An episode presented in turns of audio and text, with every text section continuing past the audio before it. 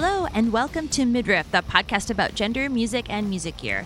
My name is Hilary Jones, and I'm your host.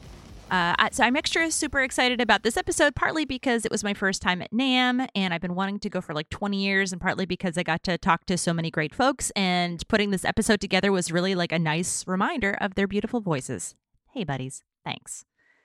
Uh, so if you're new to the podcast, which is fair because I too am new to this podcast because it is new, uh, and you want to check out more, you can subscribe, rate, or review on your favorite podcast app. So check that out. Or you can find more or sign up for my newsletter at hilarybjones.com slash midriff. And you can keep up on Instagram or Facebook at Mid-Riff Podcast as well. There are lots of rad interviews coming up. So uh, keep your eyes peeled for that. Uh, and I wanted to say, I know that this is about a month out from NAMM, so maybe it seems late. I know a lot of people have already done their NAMM stuff and they've moved on. But because the podcast is soon so new, I wanted to establish a couple of interview episodes first that are a little closer to what the standard uh, episode format will be before whiling out on a NAMM episode. So here we are. Uh, NAMM at, was rad, and I met so many amazing uh, and amazingly nice people and had a few weird slash hilarious encounters as well, as one might guess. Uh, one of my favorites was some guy who I happened to be sitting next to on a table while waiting to talk to uh, to one of my interviewees, and he his lead for our conversation. We hadn't talked about anything. And he just was telling me how he really, really wanted to tell me about how he was the one that connected Guitar Center to Bain Capital.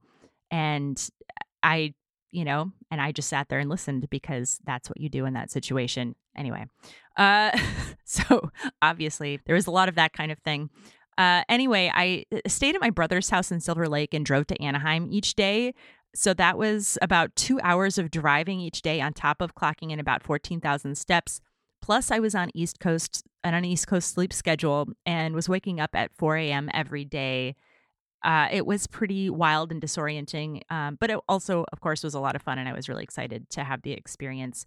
Um, so, some general takeaways from NAMM. So, it was both more and less diverse than I expected, which I will explain in a minute.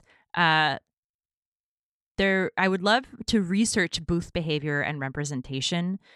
It just was so fascinating to me to see who was at which booth doing what, both as uh, like an exhibitor from an exhibitor standpoint and from a attendee standpoint. Just to to watch people's behavior was fascinating. Uh, a lot of people also really, really want to make change, and this is the people I was talking to. So this is a select group of people, which was not everyone there, obviously, and I'll explain more about that in a second. But a lot of people really seem to want to make change, but they don't know how to do it. Like they were super excited that I was there to ask questions specifically related to this topic, but they also were just like, I don't know what to do. So they wanted tips on what to do. Um, and they also seemed to think that very few people were doing a good job. So that's that's that. Um, my personal uh, on a gear on on the end of gear, I was uh, really, really psyched on a few things, and that's they're all very connected to the things that I'm sort of interested in right now, generally. But one was the Reverend uh, Sentinel short scale uh, basses, which are so rad, um, very comfy, good style, nice shape. Uh, sound. I, I didn't get to hear them, but they played really, really well. So I'm just going to go ahead and assume they sound great.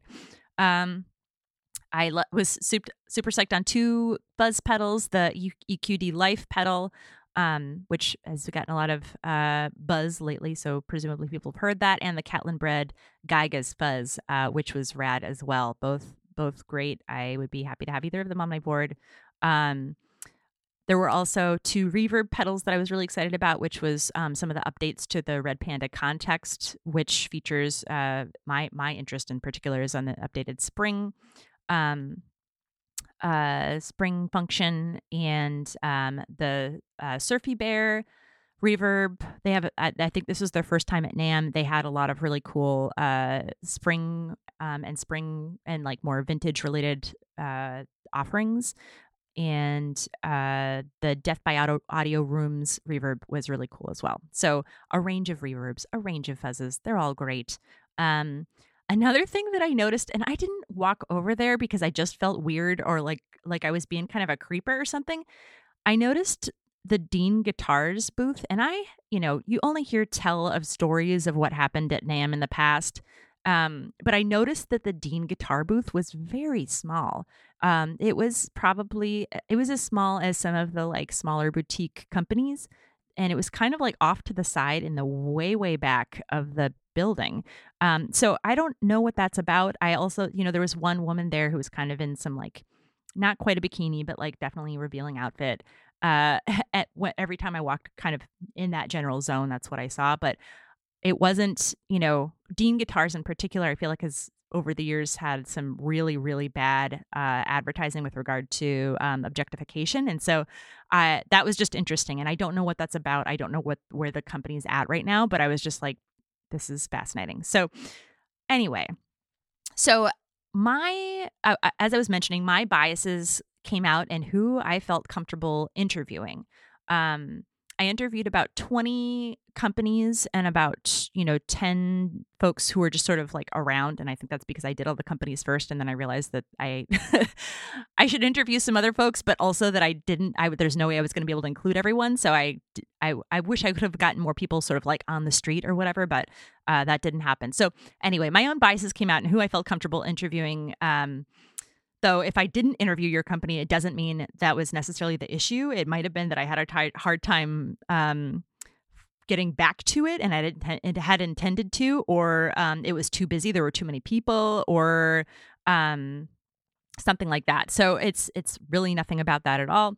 Um, there was also one company that I was excited to, I guess, to to represent this. There was one company I was excited to talk to because one of their pedals is a staple on my board, and I stood there like at their booth for quite a while, and I walked by probably at least three or four times to try to get someone's attention, um, but nobody would talk to me, um, and it just you know finally after the fourth time i just gave up i was like i'm not to bother trying to get an interview with these folks because clearly they're not interested um, you know, people have things to do. I understand that. That's, you know, people are not at NAMM to do interviews with small podcasts all the time, but even still they don't they didn't know who I was. I could have been a rep at a, you know, or a distributor or something. Anyway, so um overall, if I went to a booth and it was only middle-aged or older white men there, which was the case with this company, um, I didn't necessarily feel comfortable approaching them um, if you know to ask them questions about gender and diversity in the music industry. You know, if they came up and talked to me, that's one thing. If they like initiated the conversation and they seemed interested,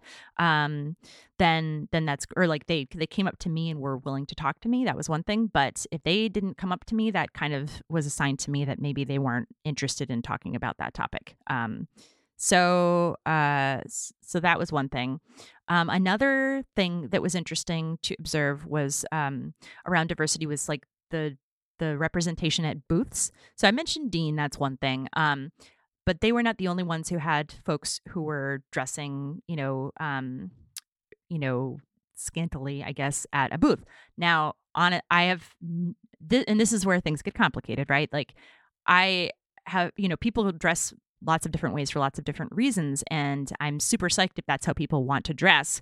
Um, I guess my question is the motivation of the booths themselves if they are selecting people who choose to dress that way or if they're encouraging them to dress that way or or something um, which i don't know if that's the case i hope it's not um, but it did that definitely did seem to be the case in a lot of a lot of the booths that i walked by that had women there so there were more women I, than i was expecting representing at booths but also i'm not sure why they were there if that if they were there for that reason or not and that you know i know that that can be interpreted poorly on my end and that's like that's I just want to be honest about that representation because I just like I don't know where it's coming from. Um, but I'm I'm glad the women are there and I hope that they're not there just because they're, you know, somebody who runs the company wants to draw men to the booth. Um, so I also this was also uh, colored by one of the conversations that I had. One guy, I asked, I wanted to ask him some questions at a booth, and he asked me whether I wanted to interview him or one of his female artists who was there. Uh, I said that either would be great, whichever made more sense to him, and he's like, "Well, she's hotter," and he seemed to have like no concept first that this would not be a motivating for me personally either way or that that was an inappropriate or offensive comment to make um, just didn't even didn't seem phased by that at all so it seemed like, like he that was like an obvious thing that he would consider uh, it was very strange and i i think like that i, I wasn't sure if people were bringing artists who, reps for that reason because he obviously seemed to think that that was a motivating factor. So, anyway, um, it was also an interesting to see Fender and related companies like so unsurprisingly Fender the Fender room was one of the most diverse spaces at NAMM in representation um in staffing in the people who were attending or like you know look uh in in the room but the the second that I walked across the hall to Kramer and Charvel and the Gretsch room the dynamic was like totally different. Um, I was one of three women in a room of like 75 people. There were no women represented in displays or as staff members. Um, at least when I was there, uh, I and I like those companies, but it was actually sort of jarring to go from the like, you know, the the wide representation of Fender to walking in that room. Um, and uh, I also attended a variety of uh, events at NAMM um, connected to gender and diversity issues, um, which were either, I would say, like sparse in attendance or like slight in analysis. Like they could have been more nuanced in many cases. Um, uh, not across the board, but in some cases. So the best attended of the events that I went to was the Women in NAMM event. Um, there were about 200 people in attendance. Uh, which, and this is put together by um, Smart Women in Music. Um, about 20% of the folks in attendance at that were probably men, I would, if I had to hazard a guess. Um, given that there are about 200,000 attendees at NAMM, I was definitely hoping that maybe there would be more people there. But uh, to be fair, it was like Wednesday night before NAMM started. So some folks might not have been in town yet. Um, and I know their folks were like having dinner with their crew because they just got in or things like that. But but still, two hundred thousand people. I was I was hoping for more. Uh, I went to a workshop about making change around gender in the music industry, which was um, mostly led by a woman who is a music therapist who seemed super nice and very knowledgeable, but she spent most of the time talking about how to use music therapy theories in making change, which which was interesting. But um, when she she'd asked uh, she she was basically seeming to suggest uh, using those tools for therapy to make change in yourself. So, for example, uh, one of the examples that someone had brought up was a sound guy who was being crappy to you or whatever. Um, but the analysis was on like you using, you know, a cognitive behavioral therapy approach on yourself, for example, rather than getting the sound guy to stop being crappy. Uh, so they were perhaps less deep or direct, you know, in the analysis than I would have liked. Um, when I asked about how to make uh, like more systemic change or you know prevention um, for this from this guy making the crappy comment in the first place, um, you know we did there wasn't really an answer to that. She seemed great, so it was really not about that, and maybe that wasn't the focus of her of her talk and i'm glad i'm glad that she was doing the talk but it was just interesting that there was the al- analysis was on the individual experience rather than on like how to make more global change um, so so that was something. Uh, I also attended a really great panel on diversity in the music industry, which was put together by Laura Whitmore of the Women's International Music Network. Uh, and it featured Moya Nkrumah from Fender, Laura Davidson from Shure, uh, musician and BJ Militia, and uh, Mallory Neese from Reverb, um, who I also ended up doing an interview with with as well.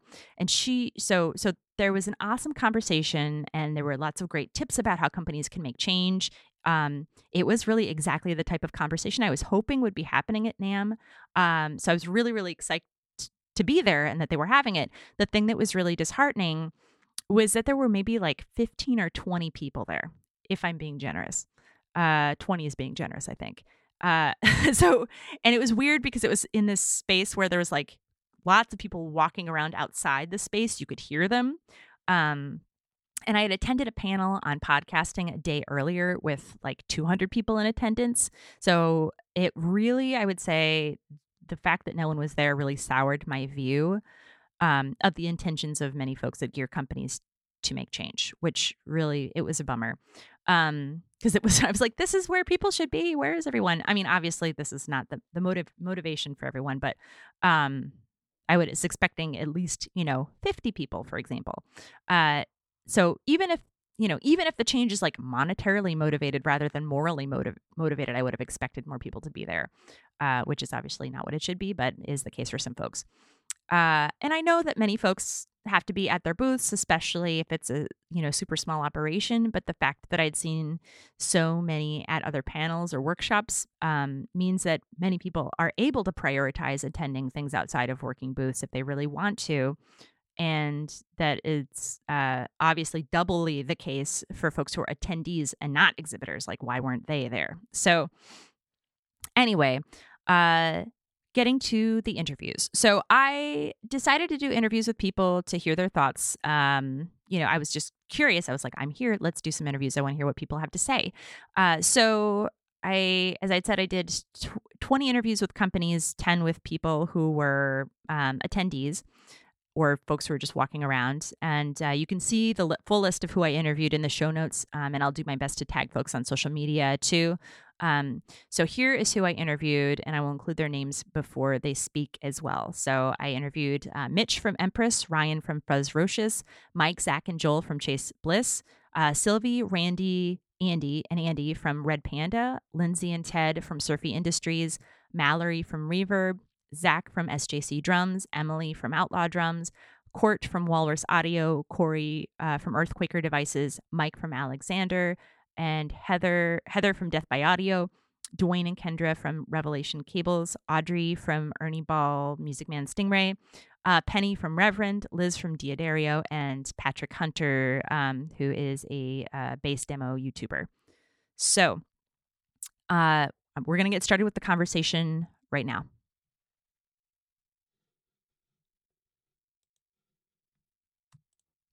So I had three to four questions that I ended up asking people, depending on their role, whether they were somebody who uh, was uh, from a company, whether they were in a, somebody who's just an attendee, um, and I. You know, they changed a little bit from here to here to there, but basically the questions were what what did you bring to NAMM or what was your favorite thing you've seen at NAMM who is doing gender and diversity well in the industry, um, if you could have any cis woman, trans, or non binary person playing your gear who currently isn't, who would it be?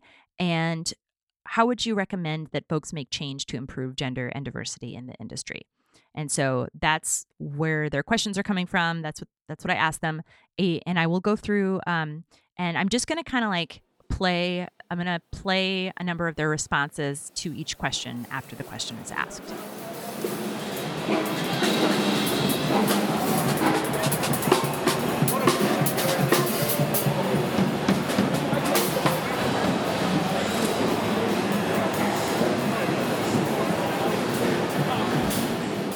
So let's get started. So the first question that I asked is what was your favorite thing that you brought to NAMM? So I asked this both to well, I asked it to companies and then I also asked it to individuals the favorite thing that they saw at NAMM. So we'll start with the companies and I'll say their names first and then you'll hear their favorite thing that they brought to NAMM. All right, we're gonna start out with Mitch from Empress.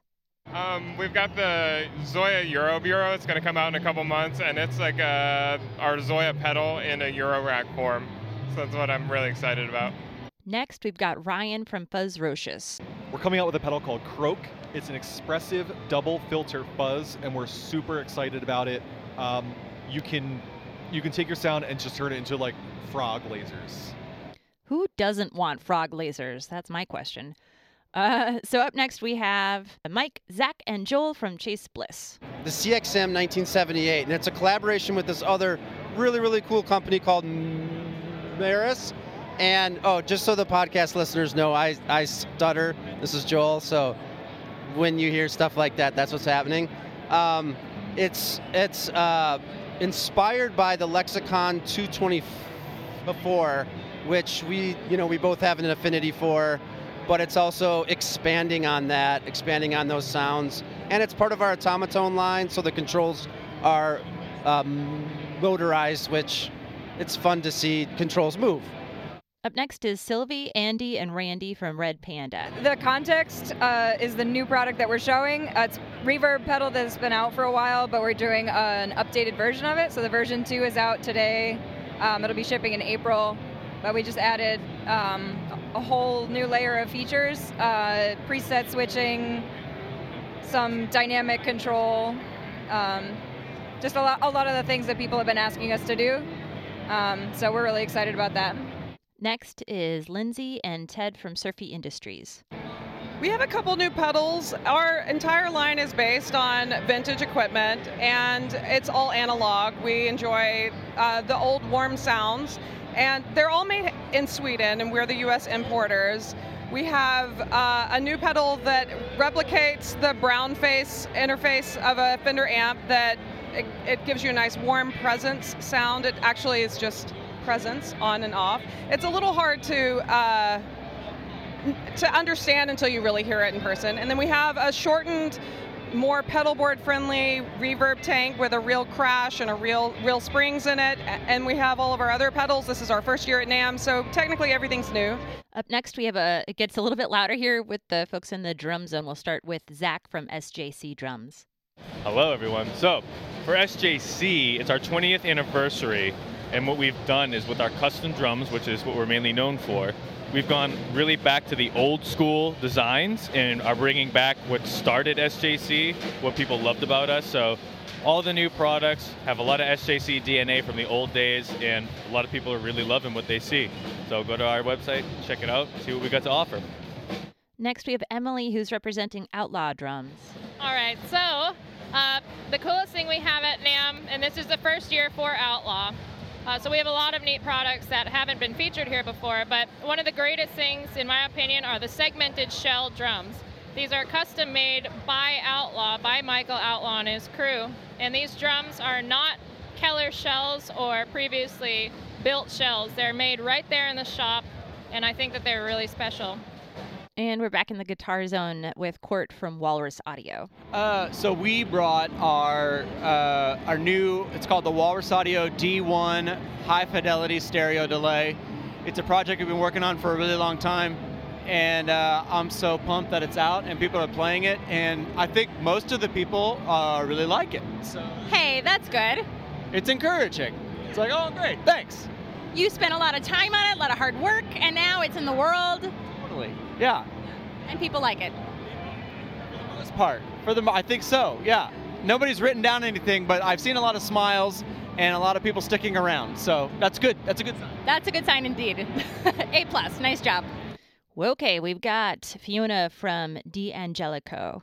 Uh, so this year we have a lot of new different colors and everything. I think rose gold and matte wine, they're really nice colors. They are real nice. They are beautiful.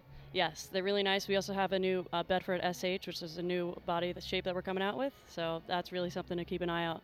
A lot of fun new colors and everything. Next, we have Corey from Earthquaker, and I will note that uh, I have an interview with Julie Robbins from Earthquaker, who's CEO over there, coming up in the next uh, few episodes as well. Yeah, uh, so today we have uh, three new offerings. The first of which is our Life Pedal, which is a collaboration we did with Sunn, where you have a analog uh, monophonic uh, octave going into a distortion, then going into a boost, and the octave is controllable with an expression pedal. Then we have our new Afterneath mod synth module that you have CV control over the mode, drag, reflect, and diffuse knobs in and out in a effects loop for the reflect send. And we also have the new uh, Afterneath pedal that also has the nine different modes, which uh, sets the drag knob to different quantization values, so you can go sweeping through different scales with your reverb. Uh, and then that's that's about it. Yeah. And here we have Mike from Alexander Pedals. Hey, so at NAMM we are releasing our brand new Super Ball pedal. is a kinetic modulator. Uh, totally weird, totally fun, super obnoxious, and it's great. Uh, we're also releasing the Magnolia Overdrive, which is a faithful recreation of Matthew's own 67, I believe, Fender Deluxe. Um, super great sounding overdrive, three band EQ instead of the standard two on that amp, uh, and drive and gain con- drive and level controls as well. Now we have Heather from Death by Audio. Uh, so we have a new pedal out for NAMM. It's called Rooms. It's our first stereo reverb pedal. Uh, we, it's been in the works for two years, so we're we're pretty stoked that it's finally uh, out there. All right, we're getting towards the end of our new gear. This is Dwayne and Kendra from Revelation Cables. We just started putting out a new line of tweed cables. Um, we have a dark gold tweed and a white gold tweed that um, is super unique. Um, and then I have a new gray tweed that hasn't been released yet. So, all right, cool. We have Audrey from Stingray, Ernie Ball, Music Man. One of my favorite things that we got going on this year is we have a new finish for our James Valentine signature model. He's the guitarist for Maroon 5, and uh, it's really cool vintage sunburst body, um, roasted maple neck, sick guitar. I love it. I want it. I have to look at it every day. I want to buy it. Now we have Penny from Reverend Guitars.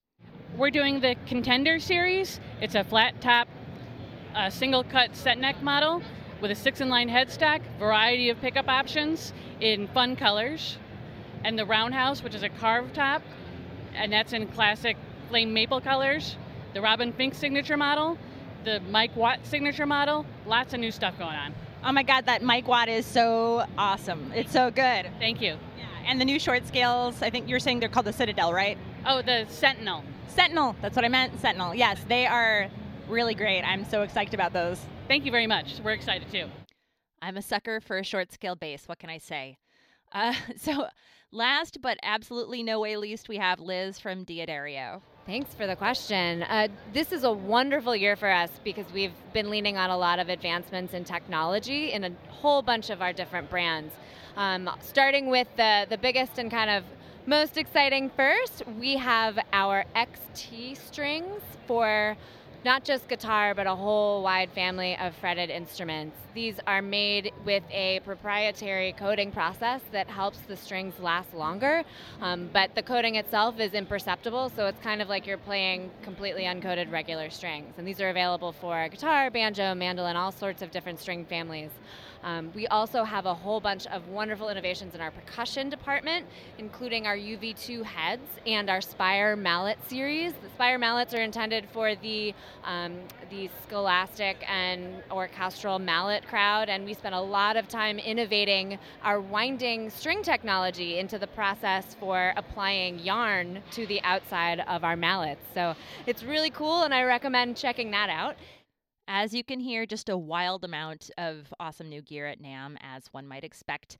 Uh, hopefully, there was some new stuff in there that you haven't heard about already in all of the other NAMM roundups, but um, regardless, it's nice to hear it from their mouths. So, I do want to scoot on to the next question, which was uh, asked predominantly of the companies themselves and exhibitors, which was uh, who if you could have any cis woman, trans, non binary person playing your gear who currently doesn't, who would it be? Starting out again here with Mitch from Empress.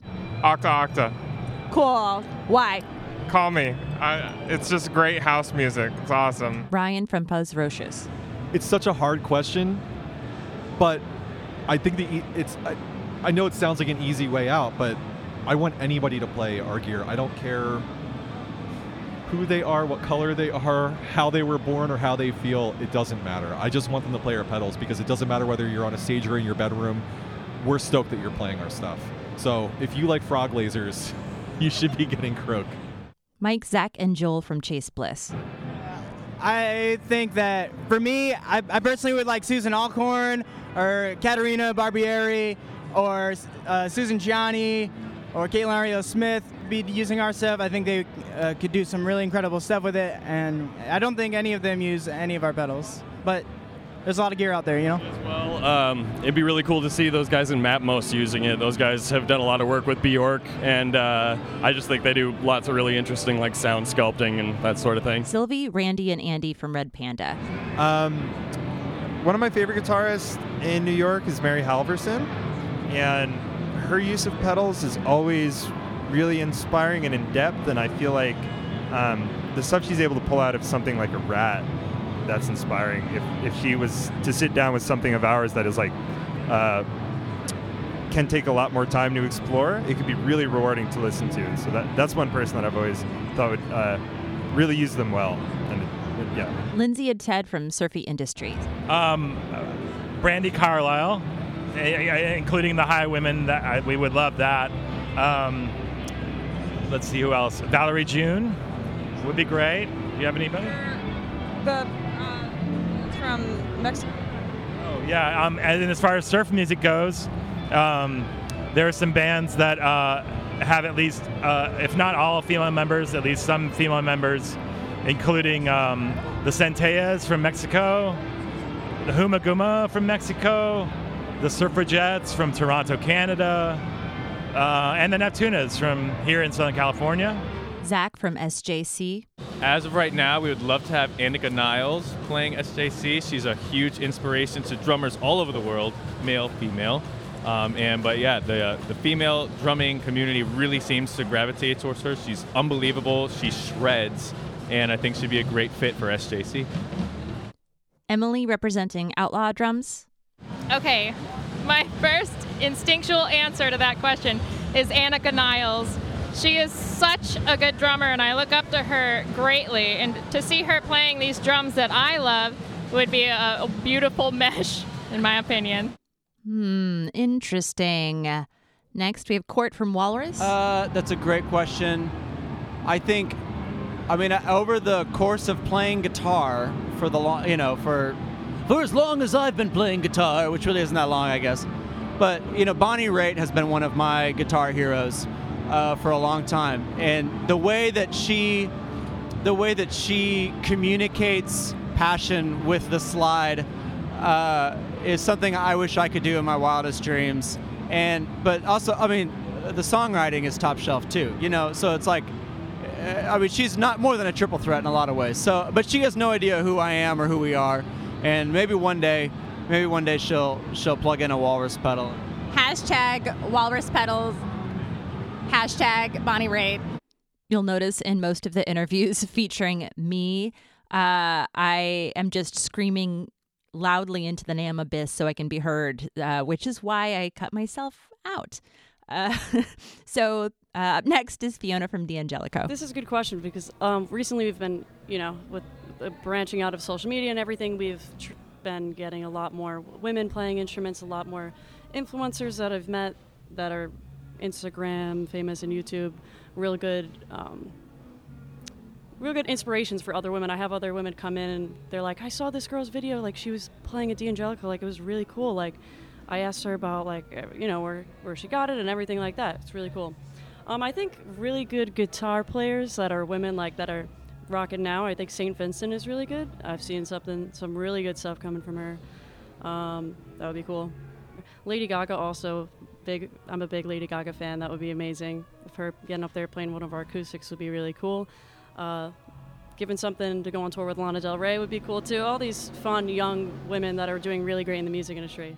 Corey from Earthquaker.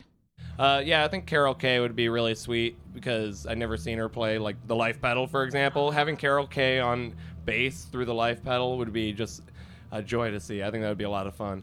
That would bring me so much joy, really. I She's everyone around, I think, would be happy about Oh, that situation. yeah.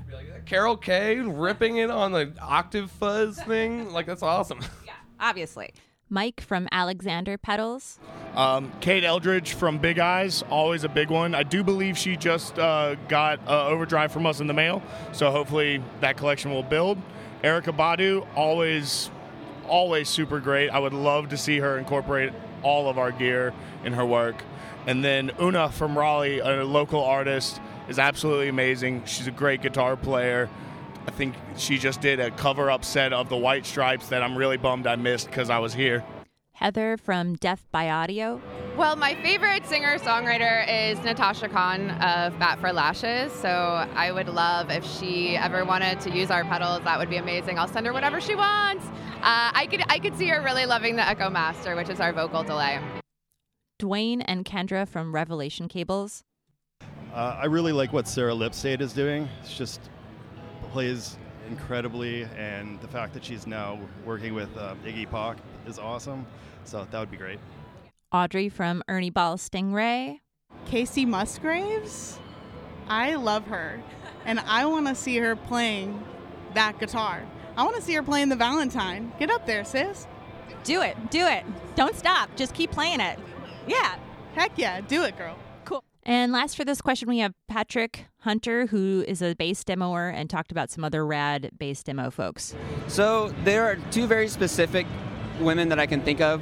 Sarah Longfield, uh, she is just an insane guitarist by by herself, but also just a composer too. She makes some insane, weird, out there, trippy soundscapes, and then all these insane, just weird time signatures, and then uses it so fluidly with different effects and everything. And then for bass, like a really genuinely great bass player on uh, YouTube is Real Beal, and she's somebody that when I first saw her channel, it was just like I love watching this person. You feel like you know them, you feel like you trust them, and they have just have such a beautiful like gleam about them where it's just like I want to befriend her. Like it- she just seems so genuine in everything too, where just goofy knows like, hey, I'm just making a video for the internet. Why not? And it's just seeing the real side of somebody like that is so loving and just uh, something where it's just like endearing too. Where it just it makes when I watch her videos, I want to make sure that I'm not coming across as stoic stone wall sort of thing where it's just Why are you a robot? I know exactly. I ask myself that every single day too. But just watching her, she's always smiling and just goofing. If she messes up a little bit, she's like, "Oh well, who cares?" And just like, to me, watching her like, we have completely different styles of bass playing too. But just watching her videos is just inspirational in the sense of just like, I want to be making videos as enjoyable as hers. What an amazing list of folks. I uh, went and researched everyone that I hadn't heard of before, and it really is a real a range of genres represented there. I highly recommend you checking uh, folks out. I'll have everyone listed in the show notes, and um, please take a look. They're so good. Uh, up next, we have the question Who is doing gender and diversity well in the music industry other than your own company? I asked this question because I was honestly just curious. I was I wanted to know who other other companies think is doing like legitimately doing a good job, and uh, because also because I feel like that's not something that we focus on enough. Um, we want to know who who is actually getting it right um, instead of always just focusing on people who are getting it wrong. We'll start here with Mitch from Empress once again. I was gonna say no one, but I I think 4MS is. I've seen 4MS do some cool stuff. Ryan from Fuzzrocious. Earthquaker Devices has it down. They know exactly what they're doing, what's next. Uh, I mean, there's there's just there's so many so many companies that we aspire to, but uh, Old Blood Noise too is another absolutely impressive company that we absolutely aspire to to having that type of vision. Mike, Zach, and Joel from Chase Bliss. Moog and uh, Make Noise and Earthquaker. At least, at least in the guitar effects industry, it's like I don't know. I couldn't hear what the other people said. You, you said because it's NAMM, but like Earthquaker, you know. I mean, that would uh, uh, Sarah is someone who we would love to use our pedals too, but you know she works for Earthquaker. So, but we all think she's fucking amazing. You know. Chris Benson also, you know, is really good about that kind of stuff as well. Silvie, Randy, and Andy from Red Panda.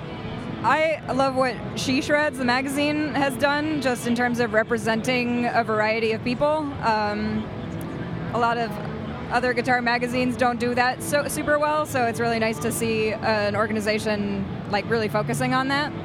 It's lovely to have spaces like She Shred and Tom Tom that are just dedicated, but um, I think the you know the last couple years like this the work She Shred has done has obviously impacted other magazines like Guitar World and stuff where they stopped doing like basically like the swimsuit issue you know stuff like that that's just like repugnant and went on for too long. But I think there has to be more work done to um, make things more inclusive not just exclusive. Just stopping the exclusive practice does not mean it is a, a more inviting space you know? So I think there's more space that could be made to bring people in. Um, I also think a lot of employment across the board is pretty like um, cishet, you know, um, and it's like pretty much for the most part like all men. I've worked with some other companies, and that's just that's just how it is.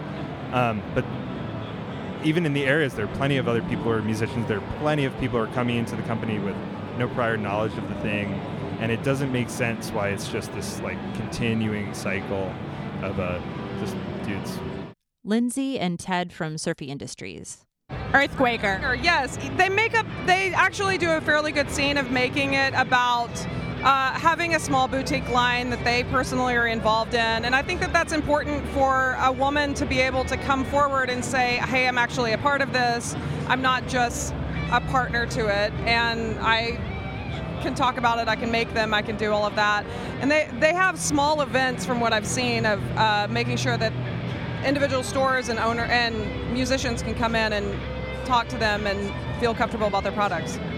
Just in general, walking around, I mean, of course, this is mainly a sausage party, but I am encouraged that the, I mean, last year and then even more, I think this year, uh, seeing women in like uh, a role, you know, either having their own company or having their own booth or at least being a partner or whatever that, and not just like hanging around or w- with their boyfriend or their husband or their partner or whatever.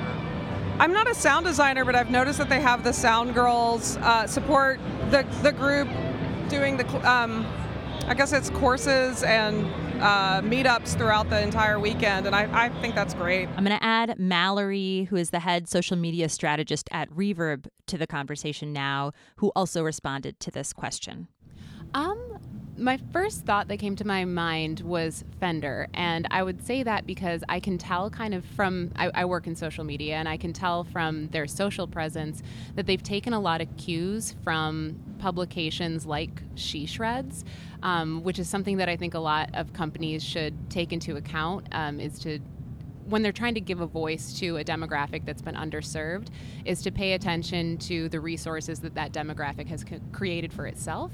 And she shreds is obviously a wonderful thing for women guitarists and bassists and musicians of all kinds. And i can kind of see in fender's most recent campaigns and like for the last several years actually um, they have been featuring a lot more um, women artists, a lot more diversity in general, and it doesn't come across as inauthentic in any way. And I think that that's that's wonderful, and it's great to see such uh, such a huge part of the music industry um, really succeeding in that way. Zach from SJC Drums. And you know, in the industry as a whole, I feel like it, it's pretty well spread out in terms of uh, you know the rosters that manufacturers have for their artists, whether male, female, um, and that they are given a lot of love. I, have seen more of a push of female presence in the past couple of years, which is awesome to see. Um, and I think we have made, been a good example of that. But I think of brands like Fender, um, they've done a really good job being very inclusive.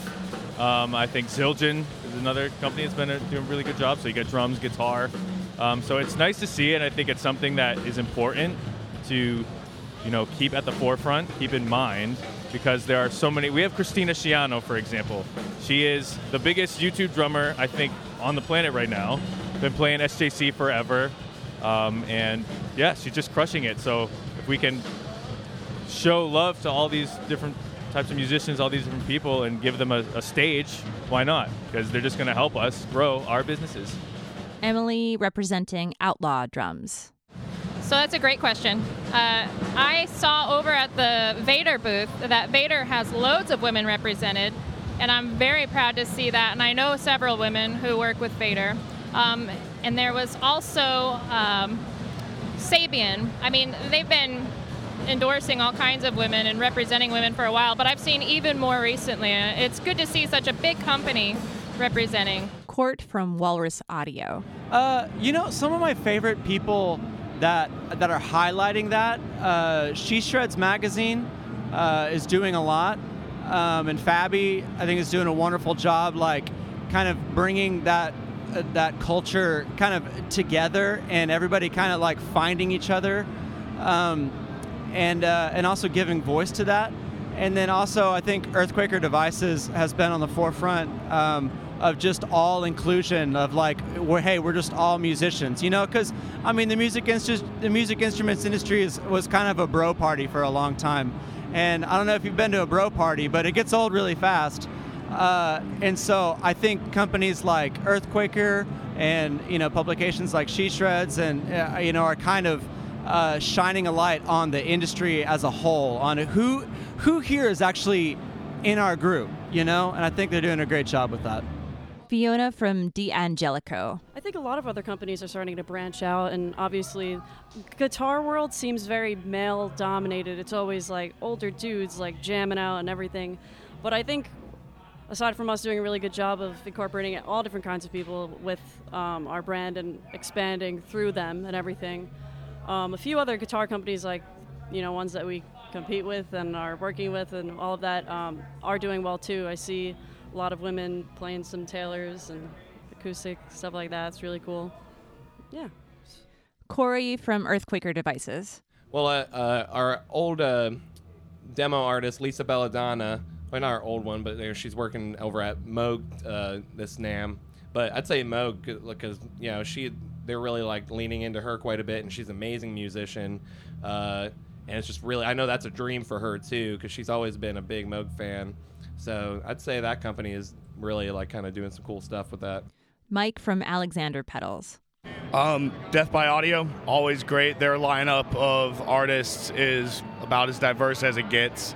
Um, you know, Bullet Cable and Chase Bliss are all doing great work with great artists too. Heather from Death by Audio. Um, well, I really look up to Julie at Earthquaker. Um, I think she is a strong woman and she doesn't take any shit, which I admire and I appreciate. Um, so yeah, I'd say they're doing a pretty good job of that, and I know they have quite a few uh, women uh, employed there too. I asked this question of a number of attendees as well, uh, and this is what they had to say. We'll start with Alexa and Jayda.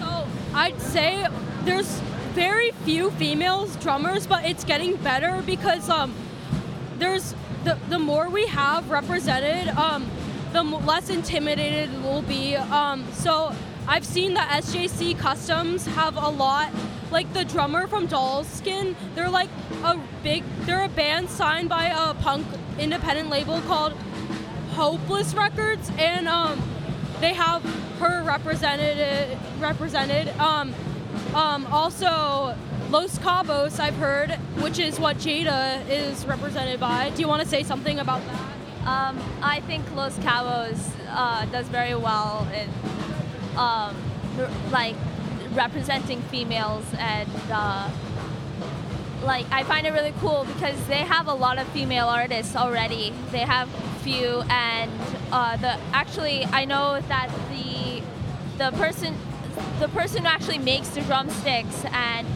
uh, pi- makes them pitch perfect and the, matches the weight is actually a female as well. Uh, and I find that really amazing.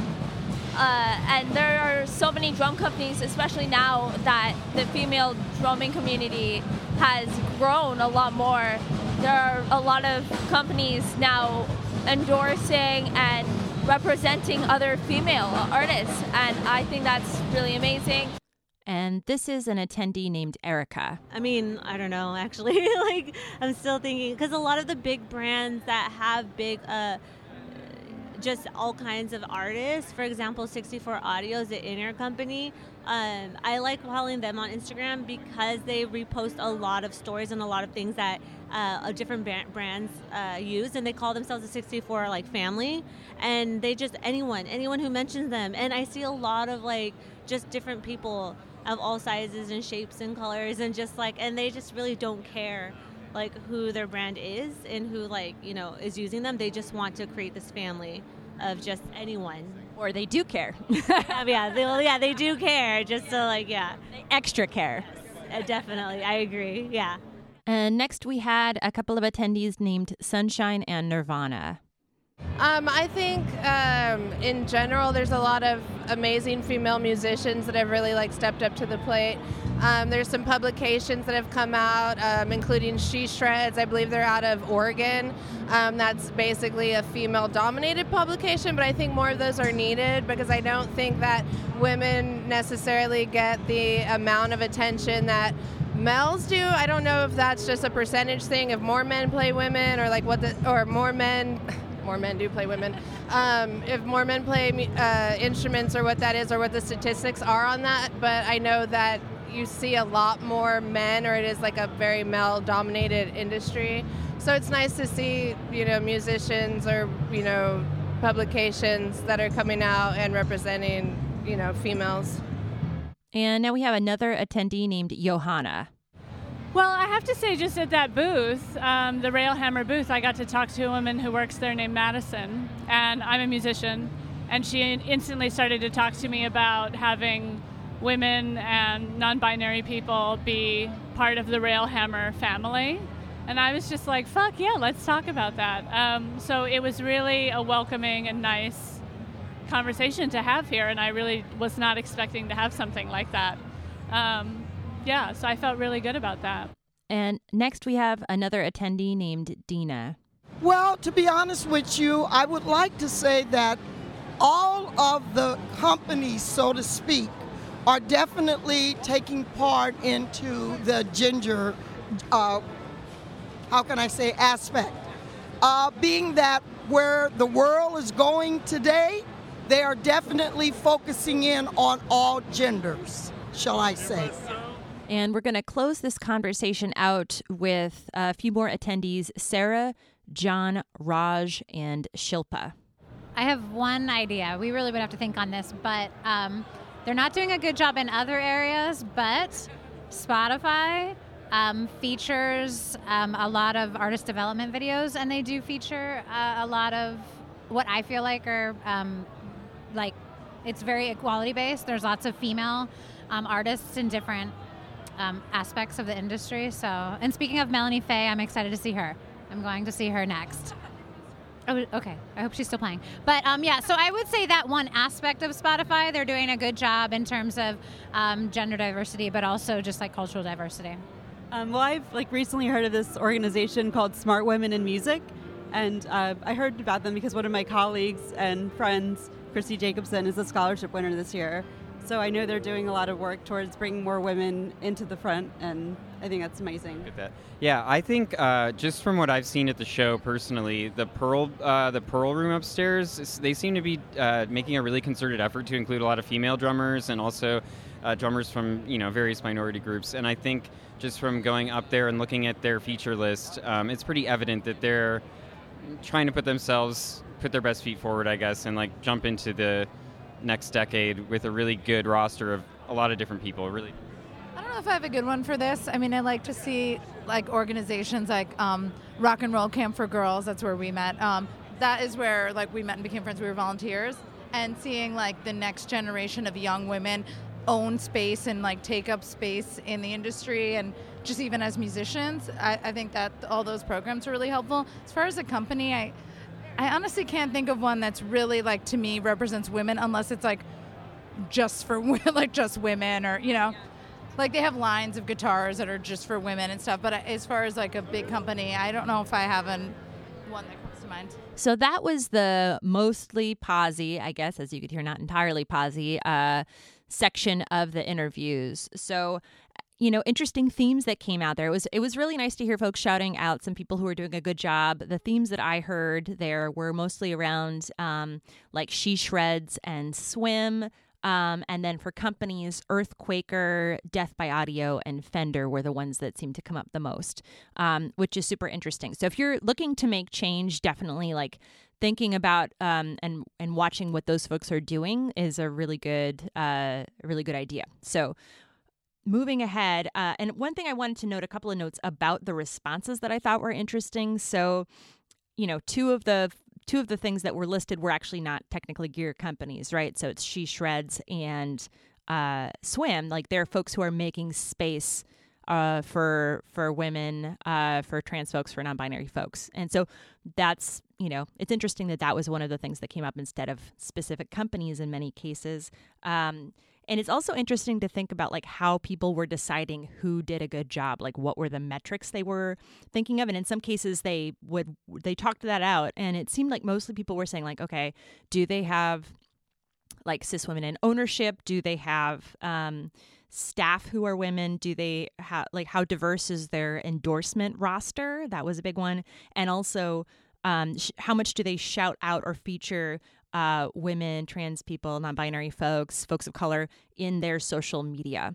So that was kind of the the the way it seemed like people were measuring. So it's just interesting to see that. Um, so we're going to move on now to the very last question that I asked folks, and not everyone got this question, and it mostly went out to folks who were cis women, trans, non binary folks. And by default, then that meant that most of the people who got that question were not actually at companies, but were all attendees. But there's there's a mix of both, and there are some cis men in there as well. Um, so anyway, we'll move forward, and I will say I think that this is actually the most in, important question of all. So, uh, very excited to dig into these responses. So we're going to start off here with Lynsey and Ted from Surfy Industries. I mean, I think in general, there are still a lot of exceptions of people trapped in the dark ages, but kind of feel like um, if everybody kind of steps up and keeps going with being open to, you know, there's there's more and more um, players in, uh, you know, trans, cis, everybody. You know, uh, it's not just like this male phallic, you know, obsession, and um, and uh, you know everybody just you know, and especially in, on both on the business side and the artist side, and just like uh, you know, it's come a long way. We hear these stories about NAMM in the '80s, it was like bikini girls, you know, and it was you know it's like you know a, a warrant a video or something like a hair metal band video and and that was you know that's there's there's some remnants of that still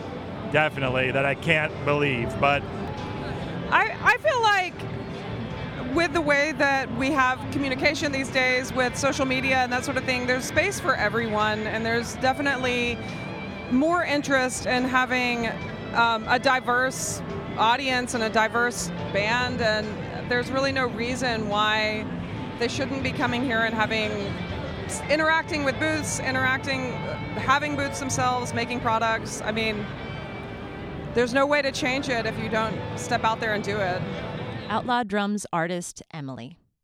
Another good question. So, um, I am really big into trans representation. I should actually make that even more general and just say minority representation in any variety. And as as we all know, uh, the music industry tends to be male dominated. So just seeing women to begin with is wonderful. But if we could branch out even more and get folks who are not the norm uh, represented, uh, you know, with all the posters and the um, boards behind the booths and stuff, I, I would love to see that just more prominent. Fiona from D'Angelico. Just adding more women in the catalog of any of anything, being on the you know, even not being just a musician, but being on the back end of the business and everything like that. So it's just it's a combination of many different things. Women in audio engineering, that's a big thing too.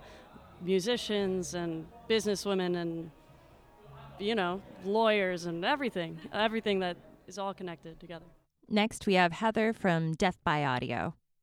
Well, I guess just accepting women in general. Like, it's you notice it even here. It's still like they almost treat you like you're not as intelligent or something, you know, or still like winking at you, or you know, oh, you look great, you know, and it's just kind of like, okay, but that doesn't matter. Like, I'm here to talk about pedals and music and gear, so literally not why I'm here. Yeah, yeah. I'm not here to look cute, so yeah. Dwayne and Kendra from Revelation Cables. Um, I think so since I've joined my husband in this company, I have just noticed. Um, I mean, our the facts are that our our customer base is 95% men, um, and we know there are women guitarists out there. Um, we think that we make things that women guitarists would love, and so we we we are constantly trying to think of ways to reach them um, without, of course, trying to single anyone out um, and just be sincere. It is coming from our hearts, and we just would love to see uh, just more women. Audrey from Ernie Ball Stingray. I just want to see more women everywhere. I want to see us featured in the demo videos. I want to see us just everywhere, you know? It's a very male dominated industry. If you look around, there's a line at the men's room. That doesn't happen in a whole lot of places. Um, so, yeah, I just want to see us have more visibility so that you know the young girls have something to look up to, see themselves in uh, you know older women. We got we have a job to do. Got to inspire. Penny from Reverend. I would recommend that they stay away from making pink guitars for girls or fun colored, fun shaped guitars for girls because women aren't really aren't any different than men. They all want to play different things. Every woman is different. They have different tastes. So you just have to treat women like humans, and I think it would be better. Patrick Hunter here, speaking mostly in reference to YouTube videos and social media sharing. If you share someone else's videos, it takes two seconds, but it means the world. It could change everything. It could help them in any way, shape, or form. Which is, be open and be don't be you know an asshole. It was just like one of those things. Just don't have something nice to say. Don't say it all. But it's just like at the same time, it's like if you think something very positive about somebody, tell them, and just be open and be honest. Be honest to people. There's just there's no reason.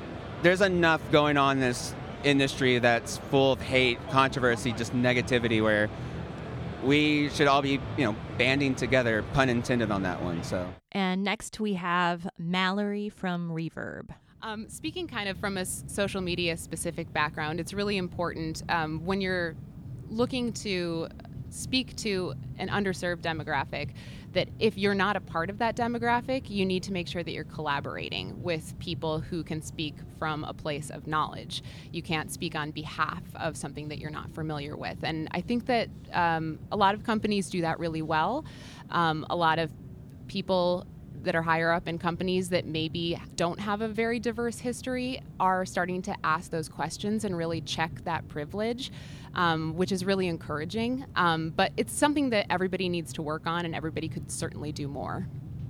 Yeah, definitely. I mean, just walking around here having conversations with folks, there's a lot of people who are like, I would like to, we would like to do more. like, how can we do more? Which is really, really refreshing to hear too. Um, since you're coming from a social media perspective, is there thoughts that you have around? Um, I think one thing that I think about a lot is like the comments in social media. As someone who's managing that, do you have thoughts about that? Definitely. I mean, it's true. What you hear is that people are always telling you don't read the comments, but it's actually really important to read the comments and see kind of where your audience's temperature is. And um, there are certain situations, obviously, and this is true in any industry, the music industry or otherwise, um, where there's a line that you kind of need to draw in the sand about what's acceptable and what isn't. And it's it, it can get a little bit, you know, blurry. And for me personally, um, our audience is actually really, they've been really wonderful. And the more that we serve them uh, content that is meant for a broader audience, they tend to be pretty accepting of it. And even if they don't understand it, they'll ask questions, which is something that is a delight, in my opinion, is because I really appreciate that people are learning and not just rejecting. Um, so, in a social media sphere, certainly it's tough sometimes um, if you if you're seeing you know hateful or disparaging comments, but I think that's happening less and less because the people that are using social media are starting to really understand that like there's a space for their opinion, but not every piece of content is for them, and that's important to remember. Attendees Alexa and Jayda. What you can do to make it better is just like rep have an equality, like scout female drummers that are good, like even if they have like a low following, like like scout for the talent, like like they'll have make it an equal exchange because then we're gonna feel more intimidated in the music industry. And also i've noticed like because coming from a music production student um, that's my major by the way. I'm in college. Um, there's very few aud- female audio engineers and producers in the industry. Um, it's about 5% and there's an organization called women's audio mission and they have um, they they you can subscribe to it and there's all these events and workshops and like when you sign up for it you'll, you'll get free catalogs and like invited to all these conferences and conventions so that's something you should keep in mind This is attendee Erika, and she is uh, talking about Taylor guitars here. and Taylor Swift both. I think just support on all levels, especially uh, I come from kind of like a little marketing background, so marketing is huge. So really owning who the like who owns their brands. Uh, as I mentioned before, like Taylor Swift, like they own it, and there's kind of just ex- and that exposure in all platforms is really important, and just you know, uh, awareness for sure on uh, what that brand, who that brand is representing. Here we have attendees Sunshine and Nirvana again. For, for me personally, like an issue I've always had is like going into like retail stores, like going into like Sam Ash or Guitar Center, and like people just assuming that like I don't know what I'm doing or what I'm here for, and like it's just kind of like a little degrading sometimes because like I- like I don't know, they just assume I'm shopping for like my brother or like a boyfriend or something, and it's just kind of like, oh, are you sure you know what you're looking for? And I'm like, yeah, well, I've been playing for a little bit, so yeah. I've got this. Thank you very much. It's refreshing when you see a girl at the counter too, because like they really do treat like men and women the same, and it's not necessarily.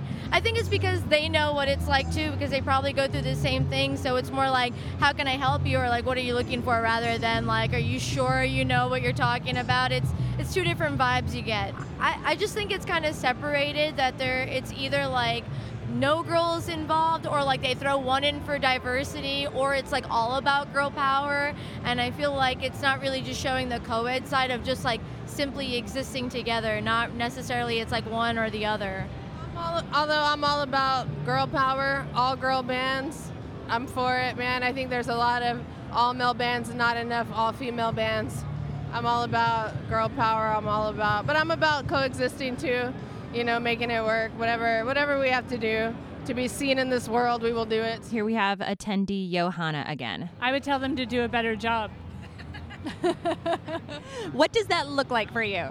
It looks like actually, um, in practice, not uh, thinking that you're a savior in terms of like we need to start, say, a program that highlights women in music or f- something like that. Women in music have been here the entire time.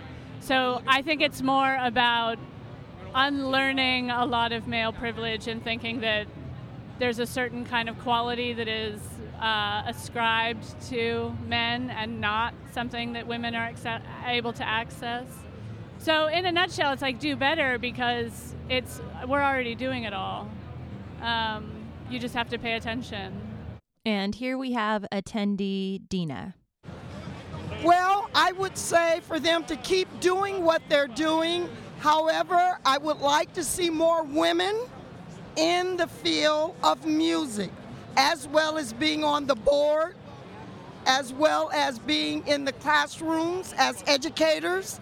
Uh, I would definitely make sure that they would understand that we definitely have to be diverse with bringing our women into more of what's happening in the music. Attendees Sara, John, Shilpa, and Raj again.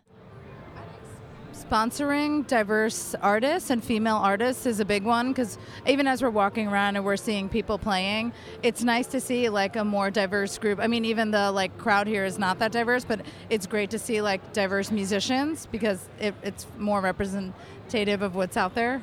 Represent your equipment and be like a face of your brand, and then that connects diversity with your brand. I think I think kind of with that, um, these retailers, if, if if a good portion of their content is sharing the stories about these artists and sharing part of their journey, so not just taking a picture with them holding the gear, but also sharing like how did you get to where you are, what did it take to get here, what obstacle, all that stuff. It's part of. Um, that's how we connect through this little screen. That's how we connect is like hearing, um, you know, people that like look like us and you know. Right it makes it more human. The same obstacles to different people yeah. I would just say also with just recruiting within the industry, you know, into more uh, business roles and also, um, you know, walking around here, one thing I said to John was like, like the first thing I saw, I was like, it's just a sea of men. So maybe inviting more women to these types of events. And having women be the ones that are representing your booths so that people can talk and interact with women as well. Yeah. I think they said everything. Um, but yeah, just a real, uh, ensuring that you have a concerted effort and a plan in place, and you're not just haphazardly attempting to hire on a few more women or hire on a few more people from minority groups. I think um, you need to have a consistent and a constant attention to attention to this kind of topic, and it is uh, a lot of it. Uh, I think is the behind the scenes work that needs to be more inclusive and more diverse, and that will lead to a more diverse NAMM overall as a show.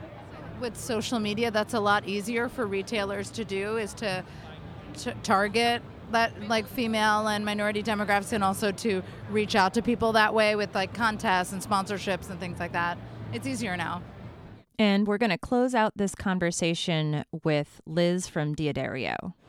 Well, the cool thing about that is that you can support the the spreading of and support of inclusion at all walks of your organization. And to share a story about that, um, the the president of KHS, um, he in you know, by way of swim, kind of helped to translate his thoughts on hiring from the top. So, from a leadership perspective, you can make the choice to look for candidates that may or may not be the ones that are right in front of you. So, if you are in search of someone to fill a role, try and figure out whether there are qualified candidates, not necessarily in the exact industry that you may be looking in, but that still might have a lot of those same skills. Because you can teach you can teach the the skill building part of it as it extends to the music products industry, but you can't teach someone how to look or think differently. You know, that part is a little bit harder. I'll say to put it eloquently. Um, so he made the choice in searching for, I believe it was his head of marketing. He looked outside of the industry and hired a woman and he was like i had to choose to do that or else i maybe wouldn't have. And since doing so he is actually khs is a, uh, another organization he has actually helped to support a 50-50 gender split basically by this point after making a lot of those choices along the way. On the other side if you're not necessarily in a leadership position um, you can still be a leader in supporting inclusion by getting to know your colleagues and the new hires making sure that people that get brought into the organization feel supported um, and making sure that if there is an opportunity to adjust or to fix something or address something that you are supporting that as well. If you if you can help to support um, dialogue around that then it will become a more comfortable idea for everyone involved in the organization. From the bottom to the top, it's it's definitely something that everyone should and can get involved in. Just got to want it. Just got to want it. Yeah, exactly. Exactly. And honestly, you know, the more the more voices and perspectives you bring into these kinds of things, the better your products are, the more effective your marketing is, the the more diverse your offerings can be, and I think that that's a really good way to do business.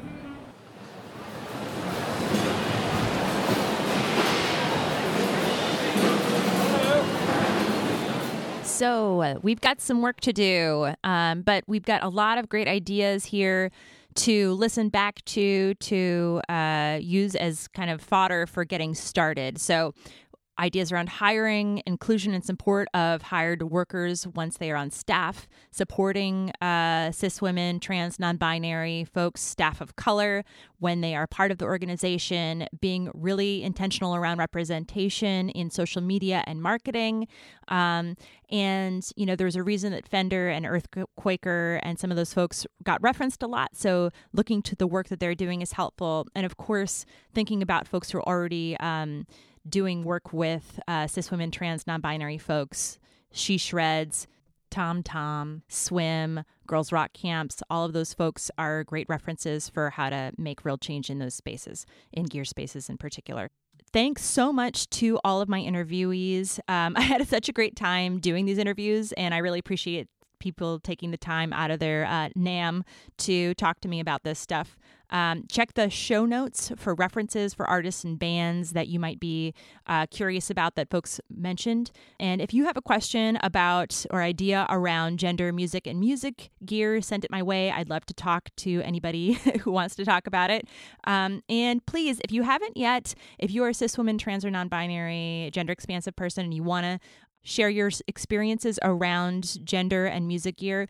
Um, I have a survey about that. I want to get some more folks to complete it, and then I'm going to compile that information and share that out in another episode. So go to my website, uh, hilarybjones.com slash midriff, and you can take the gender and music gear experiences survey. Thanks so much, and we'll check you next time.